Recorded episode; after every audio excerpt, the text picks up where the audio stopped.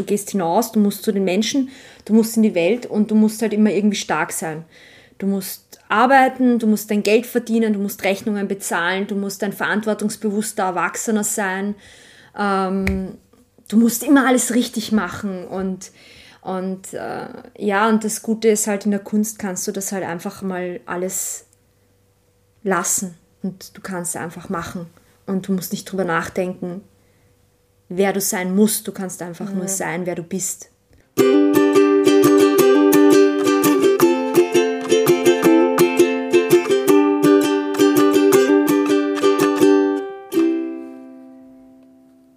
Dreißig und ein paar zerquetschte.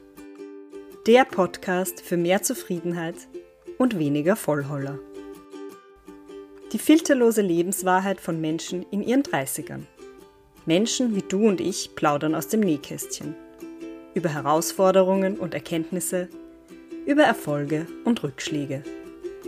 Darüber, wo sie ihre Kraft hernehmen und wie sie durch schwere Zeiten kommen.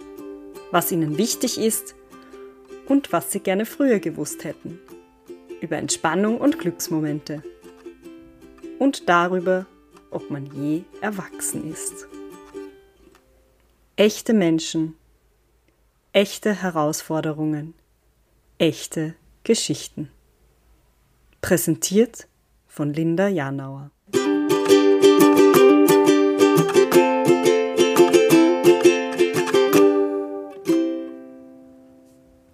Herzlich willkommen bei 30 und ein paar zerquetschte.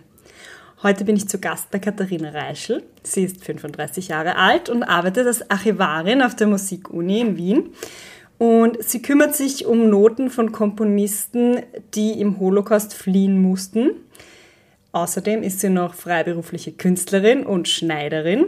In ihrer Freizeit fährt sie mit ihren Rollschuhen oder spielt Gitarre und sie liebt Bücher. Die Katja und ich kennen uns eigentlich aus dem Gymnasium, wo sie einen Jahrgang über mir war. Ähm, gut befreundet sind wir aber erst seit ein paar Jahren, so ungefähr seit 2016, glaube ich. Circa. Ähm, und jetzt bin ich bei ihr in ihrer Dreizimmerwohnung im 21. Bezirk und an der Wand hängen ihre eigenen Kunstwerke. Ähm, sie hat ein großes Bücherregal, wo viele Bücher drinnen stehen. Sie hat auch einen super gemütlichen Lesesessel. Und jetzt sitzen wir an ihrem Esstisch und haben schon ein langes therapeutisches Gespräch das stimmt. hinter uns, um unsere Erlebnisse zu verarbeiten. Und jetzt starten wir in den Podcast. Willkommen in meinem Podcast und danke, ja, dass du dir die Zeit nimmst. Ja, danke, dass ich da sein darf. Ich freue mich sehr. Ich bin schon sehr gespannt, weil ich habe wahnsinnig viele Fragen vorbereitet. Sehr gut, immer her damit. Wir werden nicht in der Zeit durchkommen, glaube ich. Wahrscheinlich nicht. Ich rede immer sehr lange und ausgiebig. Ich werde mit der Kathi einfach noch mehr Folgen machen. Sehr gerne. Also ihr dürft uns dann nachher Fragen schreiben, falls wir dann noch eine Folge 2, 3, 4, 5 und so weiter machen. Na. Also starten wir mal mit deinen außergewöhnlichen Hobbys. Du bist ja Malerin, Schneiderin, fährst Rollschuh und spielst auch Gitarre und liest gern. Und erzähl mal ein bisschen, wie du zu diesen ganzen Hobbys gekommen bist und was dich daran so fasziniert. Boah. Also ich weiß nicht, gewisse Sachen, die, die kommen, die fliegen einem halt einfach zu. Also als Kind habe ich einfach im Kindergarten schon zu zeichnen begonnen und habe einfach nie damit aufgehört.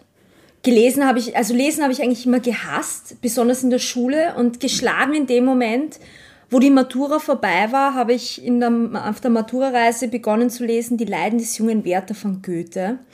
Während alle anderen so Stephen King gelesen haben. Ich weiß auch nicht warum. In dem Moment, wo ich es nicht mehr musste wollte ich es unbedingt. Mhm. Und ähm, ja, zeichnen war einfach immer schon was. Also ich male nicht, ich habe es zwar ausprobiert, ich habe auch Ak also, ähm, Acrylbilder an der Wand hängen und habe, ich habe zwar schon auch Aquarell ausprobiert und so weiter, mache ich auch sehr gerne. Aber eigentlich bin ich mehr so der Zeichentyp, Illustrationen mit... Ähm, mit so Feinlinern und Uhu Marker, also so Brushpen, die imitieren ja eigentlich diese Farben. Und äh, ja, ich drücke mich einfach irrsinnig gerne aus und habe damit einfach als Kind begonnen und nicht mehr aufgehört. Und ich merke einfach, dass Kunst oder auch Musik, weil Gitarre spielen ist ja auch sehr relativ. Ich kann, glaube ich, fünf oder sechs Akkorde auf der Gitarre und ich singe extrem gerne. Aber es ist halt, Können ist immer so, schwierig zu sagen, aber ich bin drauf gekommen, dass es für mich extrem wichtig ist, dass ich mich ausdrücken kann und ähm, Dinge machen kann, die mein Leben bereichern oder bunter machen oder wo das Gefühl hast, du tust immer irgendwie was Neues und was Spannendes. Wie bist du zum Beispiel zum Rollschuhfahren gekommen? Uh. ja, ich war, äh, ich kann mich erinnern, wie ich klein war. Ich weiß nicht so, ich habe keine Ahnung mehr, Ende Kindergarten, ich glaube aber eher so Anfang Volksschule. Da hat es ja damals in den, in den 90ern hat's diese, diese Rollschuhe gegeben mit so einem rosa Plastik, die konntest du dir an deine Schuhe dran schnallen. Mhm. Und ich habe die, glaube ich, ich weiß nicht, eine Zeit lang habe ich die gehabt. Ich habe keine Erinnerung mehr genau. Ich weiß nur noch, wie die ausgeschaut haben. Und dann kamen halt die Inliner. Und das hat halt auch Spaß gemacht, weil Rollen, alles was rollt, ist cool. Ähm, aber irgendwie habe ich mich mit denen nicht so wohl gefühlt. Ich bin immer in die Mitte gekippt und dann habe ich es einfach gelassen. Und dann habe ich vor, jetzt bin ich 35, vor dreieinhalb Jahren, vier Jahren habe ich begonnen mit dem Führerschein. Ja, ich habe sehr spät begonnen, meinen Führerschein zu machen. und, äh, und da war ich in der Millennium City und äh, da zu der Zeit hat ein Geschäft aufgemacht, das hat Moorboards geheißen, gibt es glaube ich jetzt auch ans Donauzentrum noch und die hatten eine Auslage Rollschuhe. Mhm. Und ich bin immer an diesen Rollschuhen vorbeigegangen. Ich glaube, ich bin ein halbes Jahr lang an diesen Rollschuhen vorbeigegangen. Und irgendwann einmal hatte ich halt so eine Zeit, wo es mir einfach nicht gut gegangen ist. Männer. und äh, ich habe diese Rollschuhe gesehen und habe gedacht, weißt was, scheiß drauf, darf man das sagen? Scheiß drauf. Ähm, ist egal, ich kaufe mir jetzt diese Rollschuhe, ich brauche diese Rollschuhe. Und zu dem Zeitpunkt wusste ich auch noch gar nicht, dass das so ein Hype ist, weil momentan ist das ja, also seit der Pandemie sowieso, aber es ist irgendwie scheinbar so ein Hype entstanden, auch davor schon in Amerika. Ähm, aber ich habe das nicht gewusst. Ich habe einfach nur diese Rollschuhe gesehen und habe dann nachher zum Recherchieren begonnen, weil man braucht ja immer Tutorials, damit man weiß, wie es geht. Und äh, ja, auf jeden Fall ähm, bin ich dann einmal auf diesen Rollschuhen gestanden und seitdem habe ich einfach nicht mehr aufgehört, weil ich total es hat mich total abhängig gemacht, fast schon. Also es macht einfach so viel Freude, weil ich begonnen habe auch, ich wollte unbedingt mit denen tanzen. Also ich wollte nicht einfach nur, ich fahre nicht Strecke. Ich bin niemand, der einfach nur geradeaus fährt. Ich kann auch nicht laufen, ist total, also ich habe die Ausdauer, abgesehen von meinem Körper her mal nicht und auch von meinem Geist her nicht. Aber die Rollschuhe, also ich, ich wollte sofort mit denen tanzen können und jetzt fahre ich seit fast drei Jahren und ich liebe es. Also würde ich jedem empfehlen, jeder, der das hört, kauft euch Rollschuhe. Gibt übrigens auch viele Männer, die Rollschuhe fahren. Schaut sich das im Internet an, es ist so cool. Männer sind die coolsten, wenn sie Rollschuh fahren können. Und nicht Inlines. Kurz. Also, wollte ich nur gesagt. Also, das heißt, ein neues Hobby zu lernen mit Mitte 30 ist total super. Ne?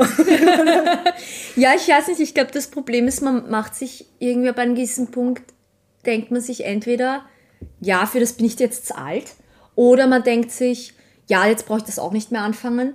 Oder man kommt sich irgendwie blöd vor, weil ich weiß, gerade Rollschuhe ist sowas, du schaust wirklich mit Anfang, Mitte 30 auf den Rollschuhen, wenn du noch nie oder ewig nicht gefahren bist, genauso aus wie so ein siebenjähriges kleines Mädchen, das zum ersten Mal Rollschuhe auf den Füßen hat. Also es ist halt wirklich, man muss halt bei, wenn man was Neues anfängt oder halt wieder ein Hobby beginnt, ich glaube, viele kommen am Anfang nicht damit klar, wieder wirklich von Anfang zu anzufangen. Also diesen Frust zu haben, dass man was nicht kann oder einfach etwas nicht zu können und es zu tun, weil es einem einfach Freude macht. Jeder, du bist halt einfach gewohnt, aber einem gewissen Punkt, dass alles, was du tust, ist etwas, das du entweder kannst oder es ist was, was du dir relativ schnell aneignest. Aber in dem Moment, wo du etwas machst, wo du wirklich damit konfrontiert bist, dass das was ganz Neues ist für deinen Körper und du dich wie der erste Mensch anstellst, das bist du bei einem gewissen Alter irgendwie nicht mehr gewöhnt, weil es machst du normalerweise in deinem Alltag einfach nicht. Man lernt schon neue Sachen, aber das ist so Wissen aneignen. Ich lerne jetzt, wie die neue Playstation funktioniert, aber ich habe eh vorher jahrzehntelang die alten verwendet. Ist jetzt ein blödes Beispiel, aber man stellt sich nicht wirklich neuen Dingen.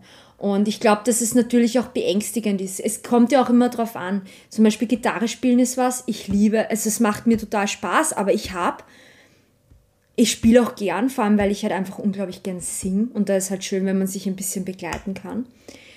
Aber der Unterschied ist zum Beispiel beim Rollschuhfahren war es von Anfang an eine brutale Leidenschaft. Und ich meine wirklich eine brutale Leidenschaft. Ich bin auf den Rollschuhen gestanden, habe mir gedacht, das fühlt sich einfach wie pure Freiheit an.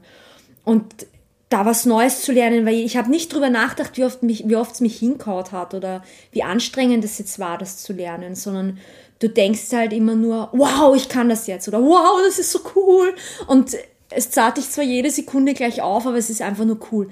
Beim Gitarrespielen war es was anderes. Es fasziniert mich zwar, ich würde es gern können, aber ich habe nicht genug Leidenschaft dafür, um die ganzen, den ganzen Weg, bis, bis ich es kann, wirklich durchzuhalten sondern man lässt sich dann schneller ins Boxhorn jagen.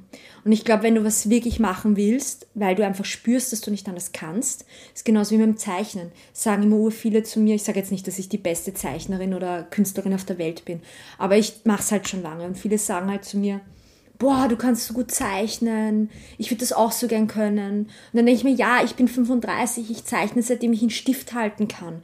Und ich habe nie darüber nachgedacht, soll ich das jetzt machen oder nicht? Ich habe auch, ich habe so viele Zeichnungen, die sind richtig, richtig furchtbar brutal daneben.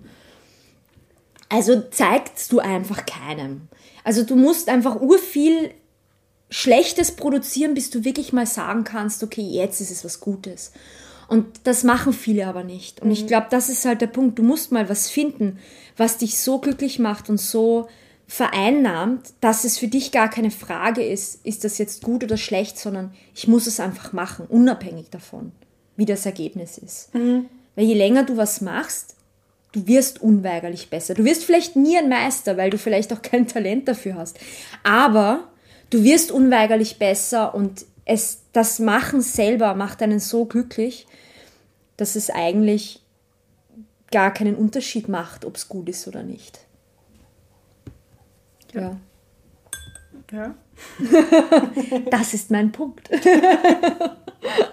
Oder der Grund, warum ich Dinge mache. Ja, eh gut. Wenn Purer man so Egoismus. so einen Drive hat sozusagen. Ja. Aber es ist vielleicht auch schwierig, sowas zu finden. Ich meine, das ist ja auch einfach dir zugeflogen, sozusagen. Die Frage ist auch, hast du Zeit, um darüber nachzudenken? Was macht mir überhaupt Spaß? Hast du überhaupt den Raum? Ich meine, ich bin Single und lebe alleine. Ich habe nach meiner Arbeit nur Zeit für mich. Das heißt, ich habe so viel Zeit, mir darüber nachzudenken, was will ich mit meinem Leben anfangen, was will ich mit meiner Zeit anfangen. Für mich ist es ist ja purer Luxus im Grunde genommen, dir überlegen zu können, hm, was soll ich mit meiner Freizeit machen? Was für ein Hobby möchte ich jetzt beginnen?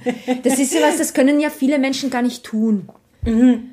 Aber dein Job lässt dir ja auch Zeit. Also du hast ja das Glück, dass du einen Job hast, wo du nicht, nicht wahnsinnig viele Überstunden machen musst oder ja, so. Ja. Also ähm, du arbeitest ja auf der Uni. Genau, ja. Das heißt, du hast quasi einen Beamtenjob. Ach, das wäre so schön.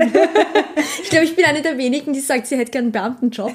Aber es ist halt, ja, also ich muss sagen, auf der Uni ist es eigentlich super, weil du hast, ähm, ich meine, ich bin Archivarin. Das heißt, ich habe einen Job, der eigentlich keinen sehr hohen Zeitdruck hat.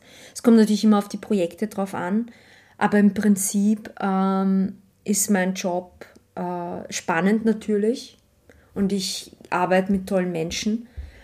Aber die meiste Zeit sitze ich natürlich, wie man sich so vorstellt, in meiner, in meiner Höhle und ähm, sortiere, katalogisiere und archiviere ähm, Einzelstücke und brauche natürlich viel Ruhe dafür und es gibt halt mal ruhige Zeiten und mal hektischere Zeiten. Aber ich habe ja, ich habe nicht so brutale Deadlines. Ähm, mir sitzt kein Unguter. Ich liebe meinen Chef. Mein Chef ist der Beste der Welt. Hallo Gerold. Ähm und ähm, wir haben halt die, du hast halt die Möglichkeit, dass du halt wirklich, ähm, ja, um neun da reingehst, um fünf da rausgehst. Natürlich bleibt man auch mal länger. Aber du bist nicht so eingespannt wie bei anderen Jobs, wo du einfach nicht es gibt genug Jobs, da geht das einfach nicht. Mhm. Und meiner gibt mir schon sehr viel Ruhe, er laugt mich auch nicht so aus. Und da habe ich halt den Vorteil, ich gehe in die Arbeit, sitze in meinem Büro und dann gehe ich heim. Ja. Und das ja. ist nicht so kräfteraubend wie, wie gesagt, zum Beispiel, wenn du Lehrer bist, wenn du Arzt bist, wenn du irgendeinen Job hast, wo halt ähm, viel dranhängt, auch, keine Ahnung, Werbung, Wirtschaft. Es gibt, so, keine Ahnung, es gibt so viele Sachen. Ähm, aber da sind wir auch wieder bei dem, bei dem Thema, wenn du jetzt jemand bist, der das aber leidenschaftlich gern macht, dann brauchst du ja keine anderen Hobbys. Bei mir war es ja immer so, ich wollte, ich wusste immer, ich werde als Künstler kein Geld verdienen. Zumindest nicht so viel, dass ich sagen kann, ich kann meinen Lebensunterhalt davon mhm. verdienen. Vor allem, weil ich genau weiß, in dem Moment, wo ich den Druck habe, anderen zu gefallen, wird es nicht gut. Vor allem, ich will nichts produzieren, weil es anderen gefällt, sondern ich will etwas produzieren, das vielleicht auch anderen gefällt. Und ähm, das heißt, ich wusste von Anfang an, ich brauche einen Job, den ich gerne mache, wo ich nicht in der Früh jeden Montag aufwache und mir denke, oh shit, ich muss da wieder hin. Das heißt, ich wollte einen Job, den ich schon gerne mache, aber ich wusste, ähm, es wird nicht der Künstlerberuf sein. Mhm. Und die Uni ist ein wahnsinnig toller Ort. Ich bin irrsinnig gerne Archivarin und ich mache es wirklich gern, ähm, weil es mir halt auch die Möglichkeit gibt, dass ich dann in meiner privaten Zeit das machen kann, was mich persönlich halt auch ausmacht als Mensch, als Person. Und was ich auch brauche, um glücklich zu sein. Jeder spürt das ja, dass es Dinge gibt, die er tun muss, damit er glücklich ist. Und bei mir sind das halt so Sachen wie, wie Zeichnen und Rollschuhfahren, Stricken. ja, keine Ahnung. Für jemand anders, äh, ja, macht halt, also jemand anders gründet zum Beispiel eine Familie und das füllt den voll aus. Mhm. Oder jemand anders geht halt zehn Jahre lang auf die Uni und äh, wird Arzt, macht Turnus und ich weiß nicht was, rettet dann hunderte von Menschen. Ich habe keine Ahnung, ich bin halt eine Archivarin und zeichne, wenn ich heimkomme. Aber das heißt, die Kunst, die du produzierst, ähm, ist eher, wo du sagst, das ist ein Ausdruck von mir, ein Ausdruck meiner Seele mhm. irgendwie und ich will nicht jetzt unbedingt damit Geld verdienen, sondern es ist eher wichtiger, dass es mich mhm. berührt und dass ja. es mich glücklich macht. Ja, es gibt irgendwie so zwei Sachen, die ich mache. Also das eine ist, manche Zeichnungen sind von mir sind rein autobiografisch, ich führe die wie ein Tagebuch. Also wo andere schreiben, ähm, illustriere ich. Deswegen sage ich auch, dass meine Sachen, die ich mache, eigentlich mehr so Illustrationen sind. Also wenn ich mich einordnen müsste, würde ich sagen Illustrator. Ähm, das ist das eine. Und dann habe ich aber auch so Momente, wo ich sage, okay, ich will jetzt einfach irgendwas Niedliches zeichnen. Oder ich will, keine Ahnung. Oder ich habe einen, ähm, ich habe jetzt zum, irgendeine Person gesehen in einem Film oder in einer Doku, irgendeine starke Persönlichkeit, die mich einfach fasziniert und ich will jetzt von der ein Porträt zeichnen. Such mir im Internet, auf Instagram oder so einfach irgendeine, ein, ein Bild als Vorlage, das mir gefällt und zeichne das ab. Mhm. Einfach, wo ich das Gefühl habe, der Mensch strahlt das aus, was ich sehe, wenn ich den Menschen anschaue. Mhm. Also für mich ist es schon so, dass ich zwischendurch gerne Blabla-Sachen zeichne. Aber eigentlich finde ich es schon, also versuche ich schon immer mit meinen, mit meinen Zeichnungen was auszusagen. Ich habe keine Ahnung, wie ich es schaffe. Und ähm, also ich weiß nicht immer genau, wie meine Sachen vielleicht auf andere wirken. Und ich will mich auch gar nicht mehr irgendwie einordnen, ob ich jetzt gut bin, ob ich schlecht bin, ob ich jetzt eine Berechtigung habe, mich Künstlerin zu nennen oder nicht. Eigentlich will ich die Dinge einfach nur machen und will, will einfach eine Aussage haben auf die eine oder andere Art und Weise. Wie tiefgründig diese Aussage jetzt ist, sei dahingestellt. Ähm, aber ich will einfach was aussagen in einem Moment und wenn es nur eine Momentaufnahme ist. Also manchmal bringe ich auch, ich, manche Bilder von mir sind auch relativ düster, das sind dann auch manchmal nur so kurze Eindrücke, die aber gar nichts über mein komplettes Leben oder meine Person aussagen. Es sind einfach nur Gefühle, die ich irgendwie illustriere oder keine Ahnung, ja. Also man will halt auf jeden Fall sich ausdrücken und das ist halt schon wichtig. Mhm. Für den eigenen Ausgleich auch. Ja. Wenn man immer auch so alles in sich hinein, also man merkt es halt oft, du gehst hinaus, du musst zu den Menschen, du musst in die Welt und du musst halt immer irgendwie stark sein. Du musst arbeiten, du musst dein Geld verdienen, du musst Rechnungen bezahlen, du musst ein verantwortungsbewusster Erwachsener sein. Ähm, du musst immer alles richtig machen und und äh, ja, und das Gute ist halt in der Kunst kannst du das halt einfach mal alles lassen und du kannst einfach machen und du musst nicht drüber nachdenken, wer du sein musst. Du kannst einfach mhm. nur sein, wer du bist. Und wenn es nur eine Momentaufnahme ist, du musst auch nichts gerecht werden. Du kannst auch in der einen Sekunde das machen und in der anderen Sekunde das machen. Du musst nicht immer mhm. konsistent sein, weil es heißt ja auch immer, man muss wissen, was man will und bloß nicht Meinungen ändern, weil dann bist du quasi wie so die Fahne im Wind und das geht ja auch in keine. Ja, aber man ist halt auch nur ein Mensch, man hat auch nur Gefühle, man hat ja auch nur ähm, Gedanken. Ja. Keine Ahnung. du postest ja deine Sachen dann eigentlich nur auf Social Media, also man kann es jetzt in deiner Wohnung bewundern oder eben genau, ja. auf Instagram. Und ähm, aber du bist ja auf Instagram eigentlich ein Gesamtkunstwerk, weil du stellst ja nicht nur deine, deine gemalte Kunst online, sondern auch de, deine Schneiderwerke sozusagen, so deine hübschen Einzel Einzelstücke und auch Videos vom Rollschuhfahren. Ja, ja. Wo du mir ja auch letztens gesagt hast, das ist immer anders, wenn mich jemand filmt, ja, als wenn ich ja, einfach voll. für mich selbst fahre. genau, ja. ja. Ähm, und wie findest du da irgendwie die Balance zwischen dich als Künstlerin darzustellen und zu viel von dir persönlich preiszugeben? Ja, ich weiß nicht, es ist halt schwierig, Balance zu sagen, weil ich muss sagen, in dem Moment, wo du zeichnest oder wo du Zeichnungen online stellst von dir, ähm, zumindest die meisten meiner Zeichnungen sind brutal persönlich. Mhm. Das heißt, die, die Menschen, die mich gut kennen, wissen genau, um was es gerade geht. Andere denken sich halt gerade, es hat halt manches einen eher düsteren Vibe vielleicht oder so und denken sich, okay, oha, ähm, man kann sich schon vorstellen, was da vielleicht dahinter steckt, aber man weiß es ja nicht wirklich. Bei einer Zeichnung ist halt der Vorteil, du kannst dich noch besser verstecken. Weil jetzt kann jemand einfach das als Bild schön mhm. finden, aber er versteht nicht oder sieht nicht oder es interessiert ihn vielleicht auch einfach nicht, was da dahinter steht, was auch vollkommen legitim ist, weil manchmal willst du einfach nur, dass jemand deine Zeichnung ansprechend findet und muss gar nicht wissen, wer, was du als Künstler oder als du als Person eigentlich empfunden hast oder gerade verarbeitest mit dem Ding. Du willst einfach nur, dass das in dem anderen was auslöst. Also bei den Zeichnungen kann ich es nicht vermeiden, extrem persönlich zu sein, weil das auch die Natur der Sache ist.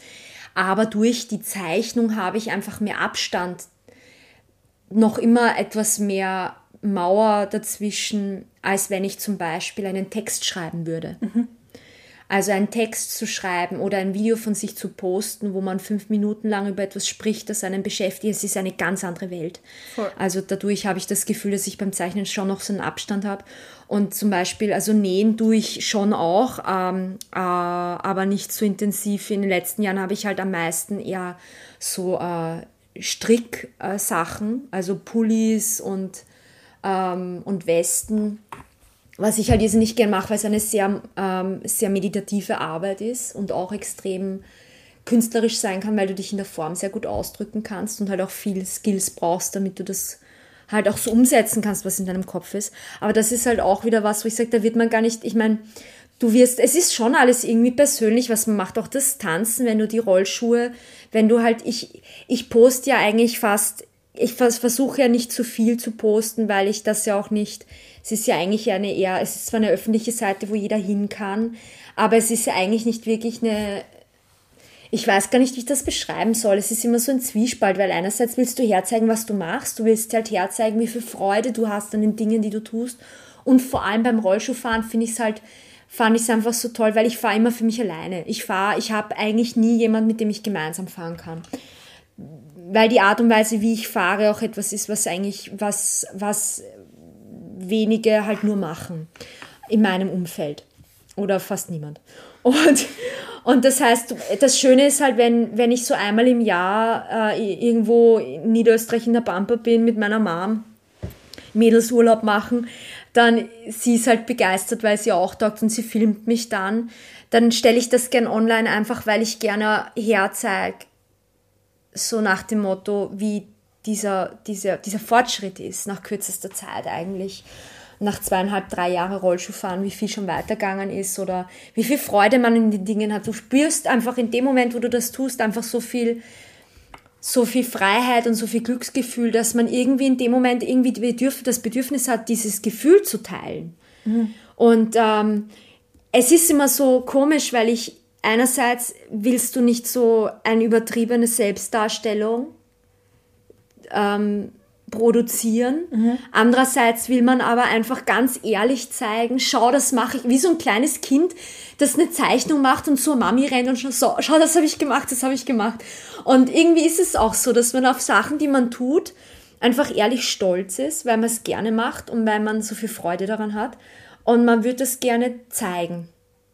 Und das ist halt der Vorteil auf Social Media äh, oder Facebook, weil ich bin auch zum Beispiel keine, die die Ausstellungen macht oder so. Das ist, das sind halt auch was, ich war ja nie in der Kunstszene. Das heißt, ich mache immer für mich alleine.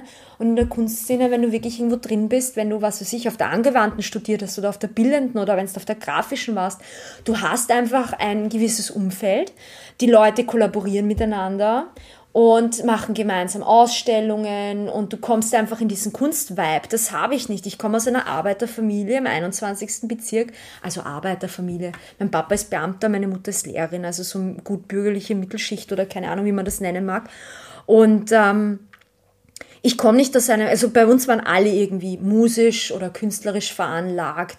Ähm, aber das hat man eigentlich immer in seiner Freizeit ausgelebt. Du hast sowas nicht in deinem Umfeld. Mhm. Du hast nicht mit anderen gemeinsam, äh, keine Ahnung, Ausstellungen gemacht und äh, solche Dinge. Das tut man nicht.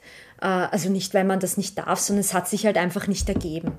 Und da ist halt für mich war, muss ich sagen, Instagram und Facebook, Facebook zuerst, einfach die Möglichkeit, eine Plattform zu haben, um herzuzeigen, was ich tue, Mhm. Weil einerseits will ich gar nicht, ich weiß gar nicht, ich, mich wurde schon öfter gefragt, ob ich nicht eine Ausstellung machen will. Aber dann denke ich mir wieder, ich weiß nicht, für mich ist es ist so eine Zwiespalt, weil einerseits sagst du, du fühlst dich schon als Künstler und du machst das gern, was du tust. Und meine Sachen sind teilweise, auch wenn es nicht so ausschaut, zeichnerisch sehr aufwendig. Das heißt, du sitzt mehrere Stunden an manchen Dingen oder ich habe auch schon Bilder gemacht, da habe ich zwei Tage daran gesessen, keine Ahnung. Ähm, das heißt, es ist schon was, wo man sagt, okay, das ist ein gewisser Aufwand da. Aber andererseits, ich weiß nicht, es war nie so der Punkt, dass ich gesagt habe, okay, jetzt mache ich eine Ausstellung. Weil einfach, wie gesagt, ich komme nicht aus so einem Umfeld, wo man das macht. Und Facebook und Instagram hat mir einfach die Möglichkeit gegeben, ohne dass Freunde zu mir kommen mussten und ich ihnen sage, schau, magst du mein Skizzenbuch schauen? also, ja. Sondern du kannst es einfach online stellen und die Leute schauen sich es entweder an oder nicht. Aber du hast es quasi in den Äther geschossen, gespien und sagst da, das bin ich. Schaut euch das an oder lasst es bleiben, ist mir wurscht, aber das mache ich. Ja. Und das ist halt eine schöne Möglichkeit zu sagen, okay, ich bin einfach nur ein Normalo, der den ganzen Tag arbeiten geht, aber das mache ich halt eigentlich und das macht mich auch aus. Mhm. Mhm. Denkst du, dass es in Social Media irgendwie geschützter ist, als wenn du jetzt eine eigene Ausstellung machen würdest? Also fühlst, würdest du dich mehr auf dem Präsentierteller fühlen, wenn du sagst, ich mache jetzt nur für meine Sachen eine Ausstellung? Ja, ich glaube, zum einen hätte ich Angst, dass keiner kommt, weil mir ja auch so schwer selbstkritisch ist. Ja, mhm. das ist ja auch das Nächste. Du bist ja, wenn du solche Sachen machst, in dem Moment, wo du die Dinge tust, bist du total mit dir im Einklang. Du machst das und es ist super und ja, und es gelingt und cool und leibend und es ist fertig und bam. So, am nächsten Tag schaust du es an und denkst du, hm, ja, äh, ich weiß nicht. Nee. Schaut schon irgendwie nicht so gut aus. Oder so. Aber denkst du, ist und das sowieso Ahnung. so? Also, dass du diesen Selbst, diese Selbstkritik einfach hast als Mensch? Oder glaubst du, ist das schon jetzt in der heutigen Zeit, wo man einfach wahnsinnig viel Möglichkeiten hat, sich mit anderen auch zu vergleichen, mhm. dass es dadurch verstärkt wird? Ich glaube schon, dass es sein kann, dass es verstärkt wird.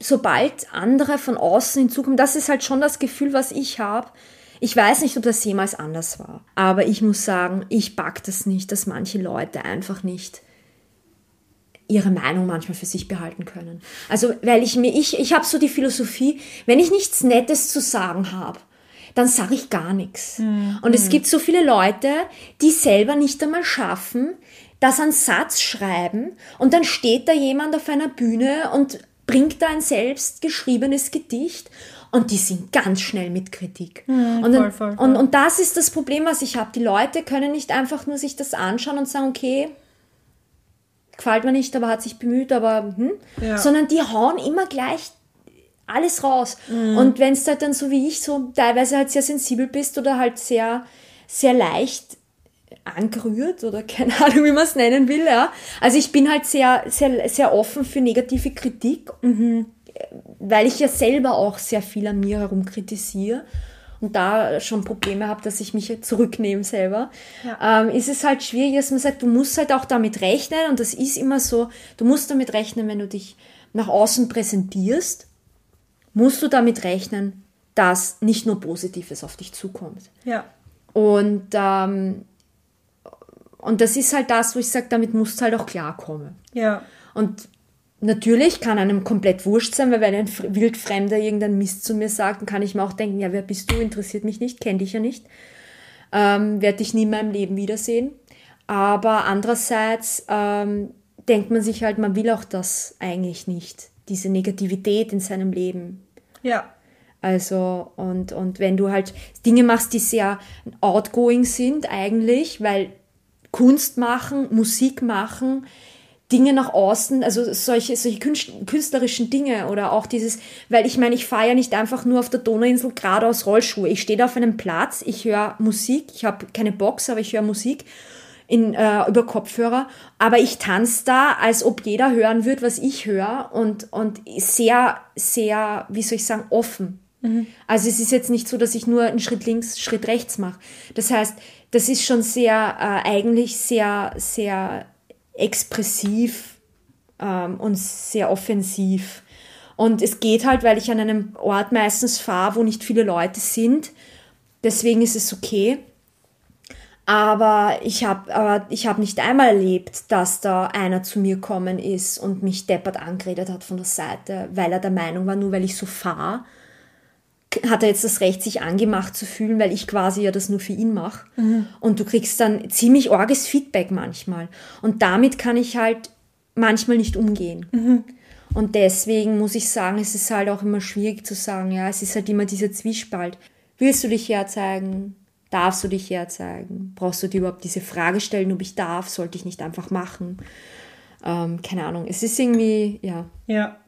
Aber wenn du es ja jetzt, also wenn du sagst, du fährst Rollschuh und jemand kommt im echten Leben zu dir, obwohl Mhm. du dich gar nicht dabei filmst oder so. Also es gibt ja Leute, die sich nicht mal trauen würden, draußen laufen zu gehen. Ja, ja. In der Öffentlichkeit, Ja. einfach weil sie Angst haben. Oder vor allem Frauen, würde ich jetzt mal sagen, dass, weil sie Angst haben, komisch angemacht zu werden oder so. Mhm. Ja. Also, ich meine, wie geht man mit sowas um? Ja, ich muss sagen, der Vorteil bei mir ist, ich lebe ja immer, ich habe irgendwann einmal vor, ich weiß nicht wann, ich weiß nicht, vor zehn Jahren oder so, schon eine Zeit her, habe ich irgendwann einmal angefangen, so blöd das auch klingt, aber ich habe angefangen, Menschen auszublenden. Ich sehe sie nicht mehr, wenn ich, wenn ich draußen gehe. Also ich nehme schon Menschen wahr, aber es ist für mich irgendwie so wie Statisten. Ich nehme ihre Gesichter auch nicht wahr. Ich, ich, ich mache das quasi absichtlich. Ich nehme die Welt um mich herum absichtlich so ein bisschen blurry wahr. Weil ähm, weil ich mir immer denke, ich komme, ich, ich fühle mich oft wohler, wenn ich das Gefühl habe, ich bin in meiner eigenen Bubble. Und gerade wenn du, wenn du eben wie das Rollschuhfahren zum Beispiel hast, ähm, was halt sehr expressiv ist, wenn ich da eigentlich mitten draußen zum Tanzen anfange, ähm, dann muss man einfach lernen, dass man das Umfeld nicht immer wahrzunehmen hat. Man muss es nicht wahrnehmen.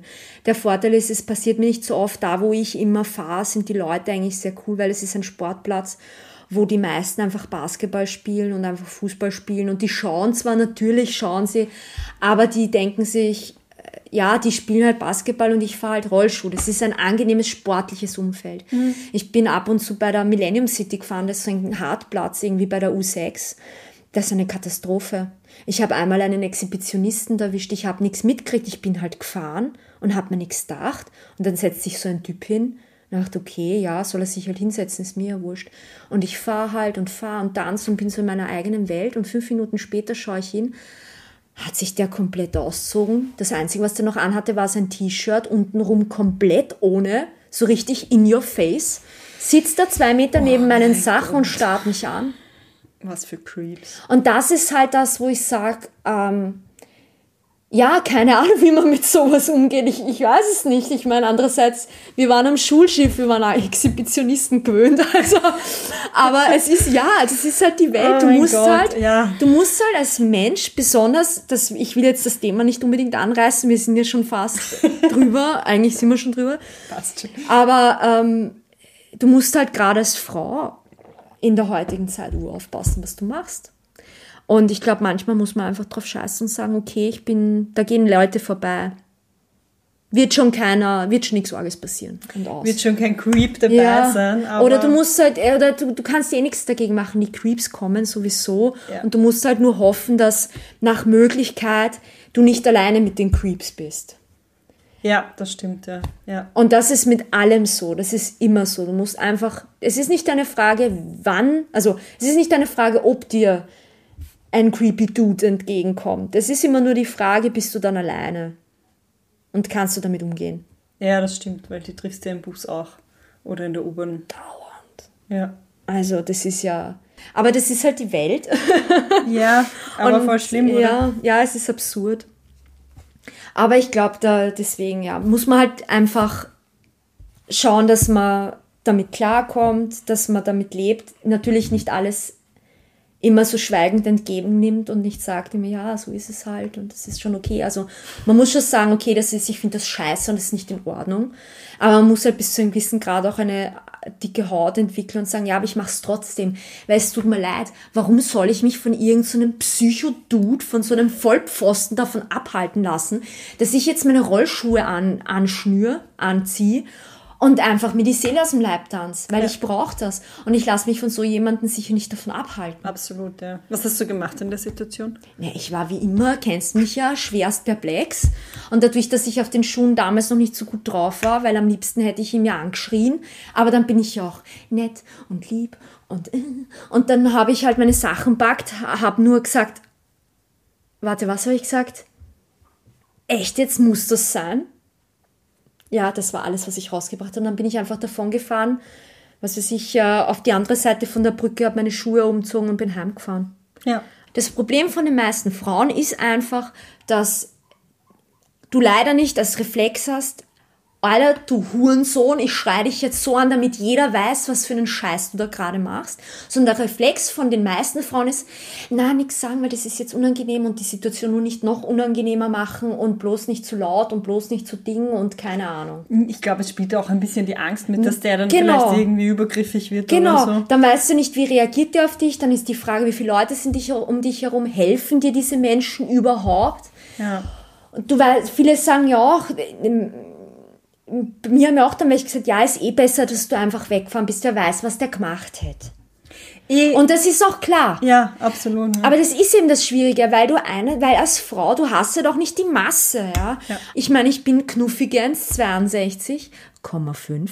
Da ist es halt dann, da ist es halt dann, du kann, ich meine, da kann meine Klappe kann noch so groß sein, Ja, wenn ja. mir der eine langt, wenn mir der eine langt, dann liege ich. ja, absolut, vor allem mit den Rollschuhen Das, natürlich. das kannst du vergessen. Ja. Und das heißt, als Frau bist du einfach immer, auch wenn du den, die Seele eines Löwen hättest, ja, und innerlich so The Rock wärst, du musst aber einfach mit Verstand an die Sache gehen. ja, ja, du bist halt einfach Ja. körperlich unterlegen, ja. Voll. So, ja. Und es ist halt meistens halt so der Fall. Aber ja, das sind so kleine, feine Erlebnisse, die man hat, wenn man auch in die Welt hinausgeht. ja eh, eh. Man muss sich nicht mehr zu sehr so, so richtig exponieren, das passiert Nein, einfach es so. passiert ja. auch einfach so, ja. Ja. Aber ja, Ähm, ja, wie du schon gesagt hast, also erstens, ja, ich könnte ewig so weiterreden, auch über Creepy Dudes, aber auch über deine spannende Kunst und andere Dinge. Und es sind ja noch so wahnsinnig viele Fragen, die ich nicht gefragt habe. Aber jetzt kommen wir trotzdem zum Ende und ich frage dich zwei Fragen, die ich allen gerne stellen möchte, weil Pod im Podcast geht es ja um das Leben mit 30.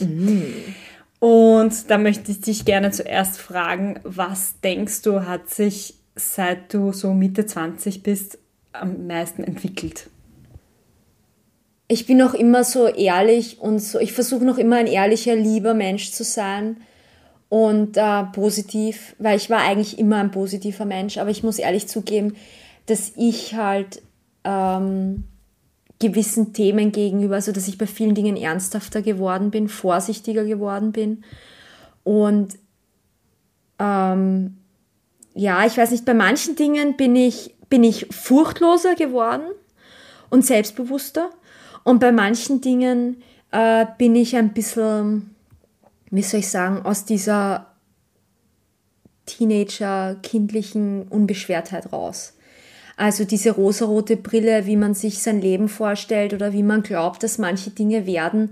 Also ich habe jetzt nie so eine Mördervorstellung gehabt, so mit 35, was ich jetzt bin, ähm, bin ich verheiratet, habe zwei Kinder und einen Hund und einen Gartenzaun und 50.000 Autos oder so, das war es ja nie.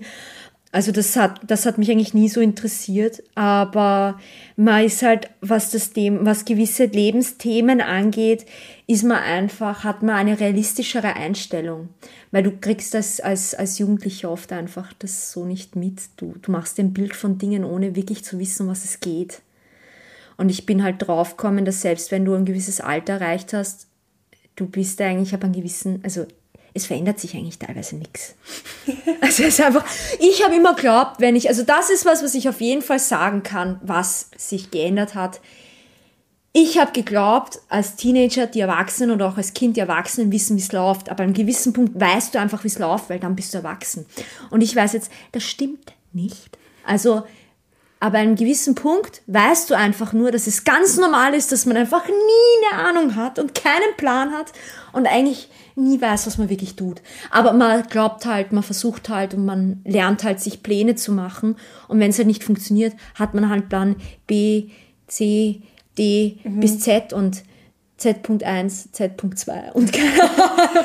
Aber nachdem es allen anderen auch so geht. Ja, eh. Das ist ja das. Ich glaube, das ist eben. Wird ja, gechillter damit. Also ich würde sagen, bei manchen Dingen eben bin ich selbstbewusster worden und mehr Scheiß drauf, was mir taugt. Ja. Ähm, äh, und bei manchen Dingen halt einfach realistischer. Ja, ja. Mhm.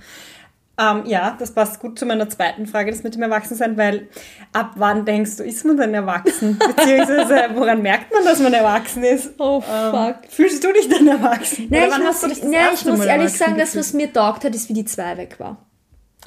Also wie die zwei weg war, wie ich endlich 30 war, habe ich mir gedacht, okay, jetzt fühle ich mich erwachsener oder erwachsen, weil ich war bei vielen Dingen schon, ich meine, ich habe meine eigene Wohnung gehabt. Ich wohne seit mittlerweile elf Jahren oder zehn Jahren, elf Jahren nicht mehr zu Hause. Seit neun Jahren lebe ich alleine. Ich zahle meine Rechnungen alleine.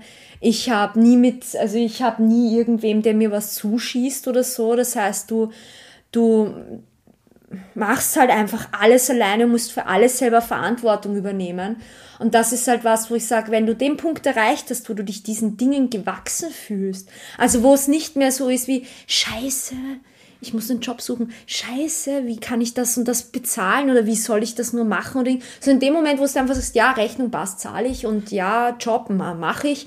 Und ich glaube auch in dem Moment, wo ich mich in meinem Job angefangen habe, sicherer zu fühlen, weil ich gemerkt habe, okay, ähm, ich weiß nicht so viel weniger als die anderen. Ich glaube, in dem Moment habe ich das erste Mal realisiert, okay, eigentlich ich fühle mich zwar manchmal immer noch wie so das kleine 17-jährige Mädchen, das halt noch keine Ahnung hat vom Leben und immer noch so verträumt und romantisch und keine Ahnung. Das wird sich wahrscheinlich auch nie aufhören. Ich glaube, mit 80 werde ich immer noch so, so ein kleines Fantasy-Medi im Kopf sein bei manchen Sachen. Aber ähm, ich glaube, in dem Moment, wo du, wo du merkst, wo du das Gefühl hast, du, du fühlst dich gewissen Dingen gewachsen, in dem Moment habe ich mich erwachsen gefühlt. Ja. Ja. Ich würde sagen, das bringt es eigentlich ganz gut auf den Punkt. Aber ich kann das nicht an einer Zahl festmachen. Also die 30 gebe ich zu, die hat mir einfach taugt. Ähm, aber weil ich das Gefühl hatte, die spiegelt das endlich wieder, weil ich habe mich nicht mehr wie ein Student gefühlt. Ich habe mich nicht mehr wie so, ich habe mich einfach nicht mehr gefühlt wie mein 20, ich habe mich einfach reifer gefühlt. Ja. Und in meinem Kopf ist irgendwie so, die Teenagerjahre sind so girly girly Ma, Jungs sind so süß, Puppen, da, da, da. keine Ahnung. Und ich fühle mich so erwachsen und ich bin ja so toll, bin's aber nicht. Die 20er ist so, ich sitze irgendwo in einem Club bei einem Cola Rot und philosophiere über die Welt und glaube, ich habe die Weisheit mit dem Löffel gefressen und bin schon super erwachsen. Bin's aber nicht.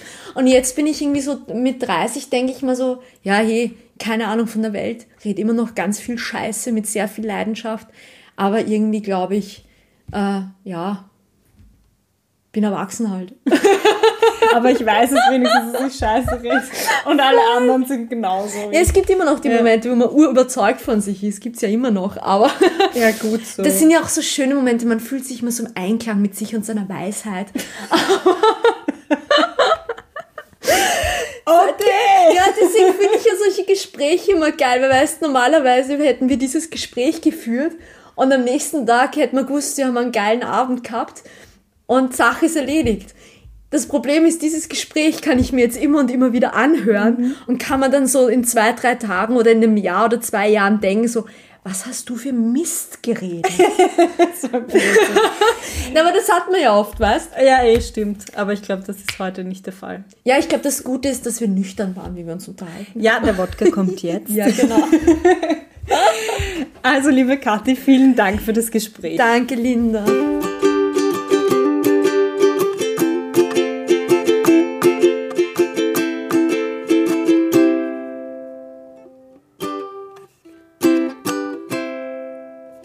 Danke, dass ihr wieder dabei wart. Das war jetzt schon die dritte Folge von 30 und ein paar zerquetschte. Ähm, ich hoffe, ihr schaltet auch in zwei Wochen wieder ein. Da besuche ich meinen ehemaligen Arbeitskollegen Adi und er erzählt uns, wie er seine berufliche Leidenschaft gefunden hat und wie er es schafft, in der Erziehung zwei Kulturen in Einklang zu bringen, wie man normalerweise sagt, Hauptsache gesund, in diesem Fall Hauptsache leibernd. Schaltet wieder ein. Bye bye.